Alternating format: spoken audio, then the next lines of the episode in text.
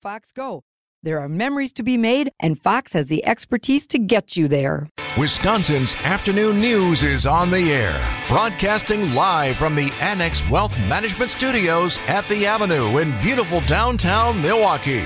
Here's John Mercure. Greg is here, so is Debbie and Wyatt. Sam's producing the show. And we are excited to be joined in the studio by Milwaukee Alderman Michael Murphy. Alderman, thank you so much for being with us. Real honor to be here. Uh, boy, I, I, was stunned when I read this um, because you're still a young guy, but you've been doing this almost 35 years, and after 35 years, you've decided it's time for the next chapter. Wh- why? Why? Why now?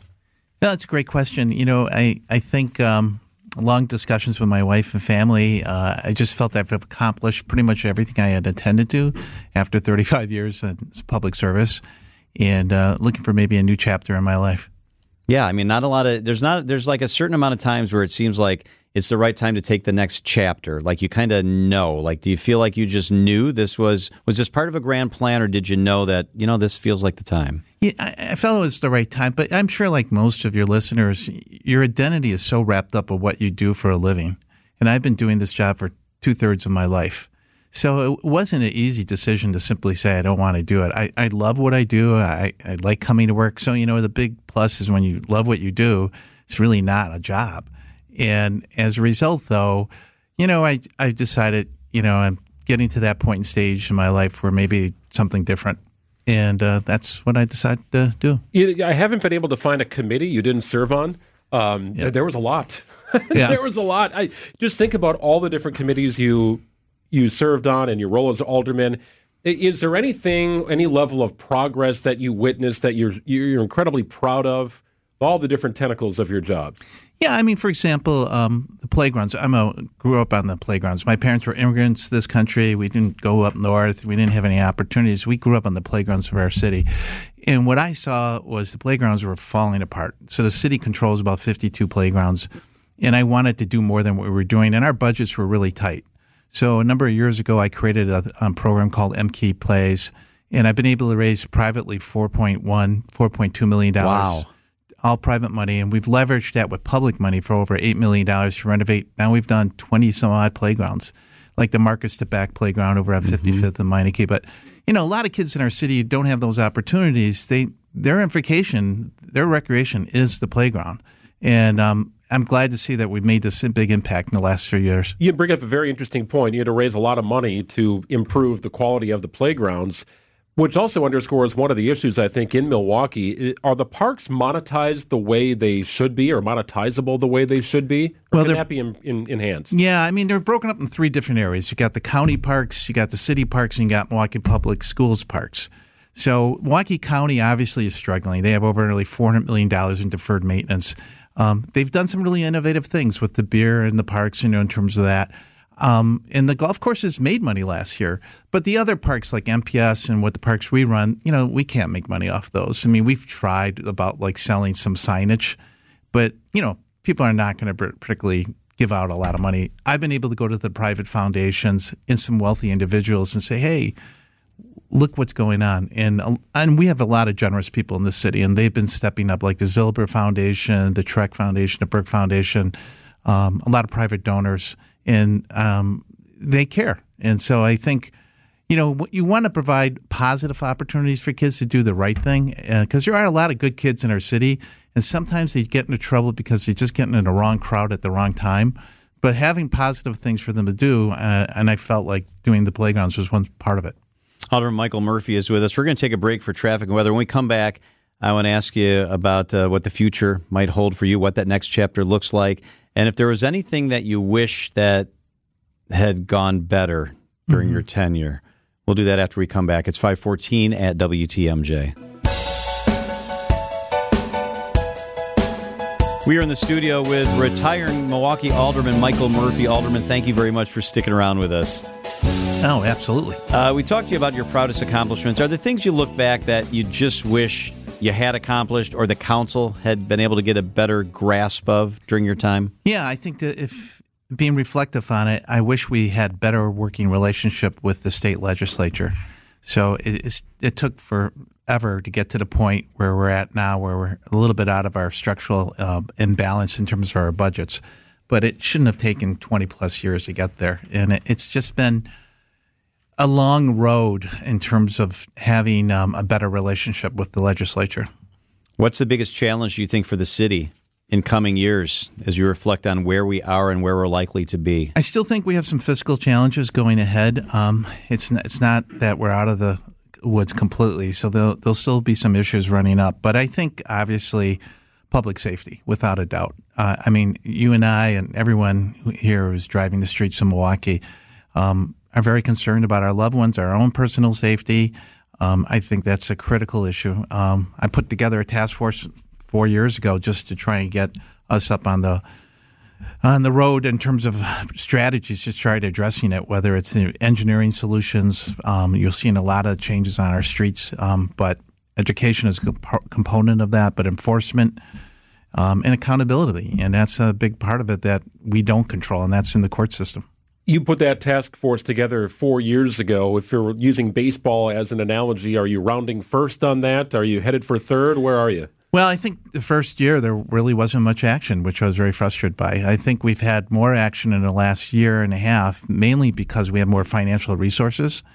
But I think the unfortunate situation is that um, we've seen a rapid increase of when I thought four years ago was at its plateau at its worst. It's just only gotten worse. And so, you know, I wanted to push that into the forefront of the administration that that should be a key issue going forward, whether it was the Barrett administration or the current Johnson administration, because quite honestly, um, you know, when people make decisions to come down to restaurants or go shopping or coming to our city, they watch the news every night and they are concerned. And I think that is a, has to be a continuing priority. You have a beautiful daughter that's in high school. She's been driving just a couple of years.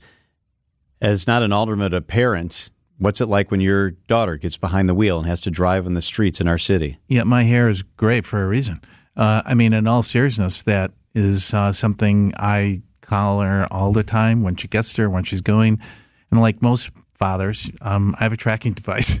Um, so um, there you go. The, the reality is, I watch it all the time, and and I I wish to God I didn't have to say that on air uh, that I am concerned. That's such a concern. I, I, I, and there are some great things going on in our city. Um, I, I have great confidence that there's a lot of positives going on.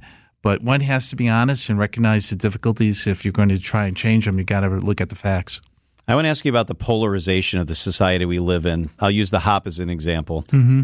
Political issue became very politicized by some right here on this radio station. The hop is here. I took it for the first time on a Food and City tour over the weekend, and I was impressed. But it's here now. And when there's talk about expanding it to make it more useful, to do the things that opponents don't like that it doesn't do, like to go to Fiserv or to go to other places, it's so entrenched, it's so political that I feel like people lose track of the good it could do and instead are embroiled in the politics. Is it frustrating? And it's not just the hop that everything is so politicized? It's terrible. I mean, sometimes you can't even have conversations with people and talk about the facts and just simply talk about, and because there's an honest disagreement. They don't even believe in the facts. And we have a lot of people who try to manipulate the information. And, and you know, it's, it's, it's worrisome for democracy when you can't, like all of us the three of us have grown up, you know, you would read the paper and you would trust the newspaper and you trust yep. them to be an objective source of information. But when you have conversation with people that don't even trust anything that comes out of that source, it makes it difficult to have those conversations. I have friends who are Republicans, and I, I sit down and I talk to them, and you know, for the most part, we can agree to disagree um, respectfully. But we've gotten to the point where there are some individuals in both sides, both the left and the right, who are just so vehemently, and it's the majority of us, quite honestly, are in the middle. And the two extremes just it's a poisonous atmosphere, and I I worry about the future for my daughter and, and what it'll be like for her. But the hop is a classic example. I mean, I agree. There's some with the detractors. There's certain things that are not good about it, but at, you got to acknowledge that it can play a big role in economic development along the corridor where it's put in place, where businesses do want to be near it, and you have to acknowledge there's a lot of young people who don't want to use cars and they want to be in a multi-mode transportation city. So, but it's difficult when you can't even have those conversations. Yeah. You were elected in 1989. At what point did you start to see what you're talking about erode to what it is today? It's a great question. I, I would say that probably um, in the 90s, I started seeing it um, where you could hear whether, um, and, and, no offense to any of you two, but um, it started being picked up on talk radio quite a bit, and they have had a dramatic impact on people's perceptions. But also, I think they're symptomatic of what you saw across the country is that people were choosing sides right away, and and and as a result, um, I think it's gotten worse because of social media, and so few people get their information from a one complete source. Like now, when I, I talk to kids at even at the journalism school at Marquette, kids say, "Well, I don't get the newspaper." I said, "Well, why? Yeah, I only uh, get it from my source online." Yeah. I said, "Well, you're not. You know, I listen to many different sources of information. You got to look from a broad perspective and hear from all sides." But people are now so tailored to just looking at one side and they don't hear a viewpoint of anybody else's. And, and that echo chamber just gets bigger and bigger. And I think we should all be concerned about that. And I think that's a big problem of our democracy. You've long had the reputation of being a fiscal watchdog on the council. The comptroller has announced that she will not seek the he will not seek reelection. Would that position interest you? Will you run for comptroller? You know, I, am thinking about it. I, you know, just recently came up. I'm having once again talk with my wife about it and see if it's something I want to pursue. Obviously, I love the city. I am committed to it. Um, we haven't reached that point. Um, it, it's you know obviously you know on a uh, I, I want to see the city do well. It's being the chief financial officer is a very big job.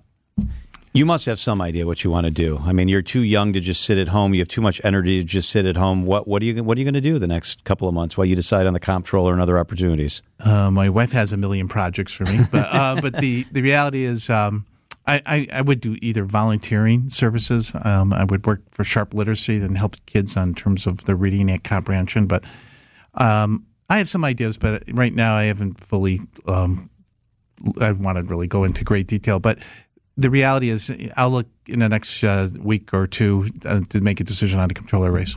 He is retiring Milwaukee Alderman Michael Murphy. Thank you for your service to our city. Thank you for your service to our communities within those city within the city. We appreciate it. And thanks for being with us. Thanks for having me.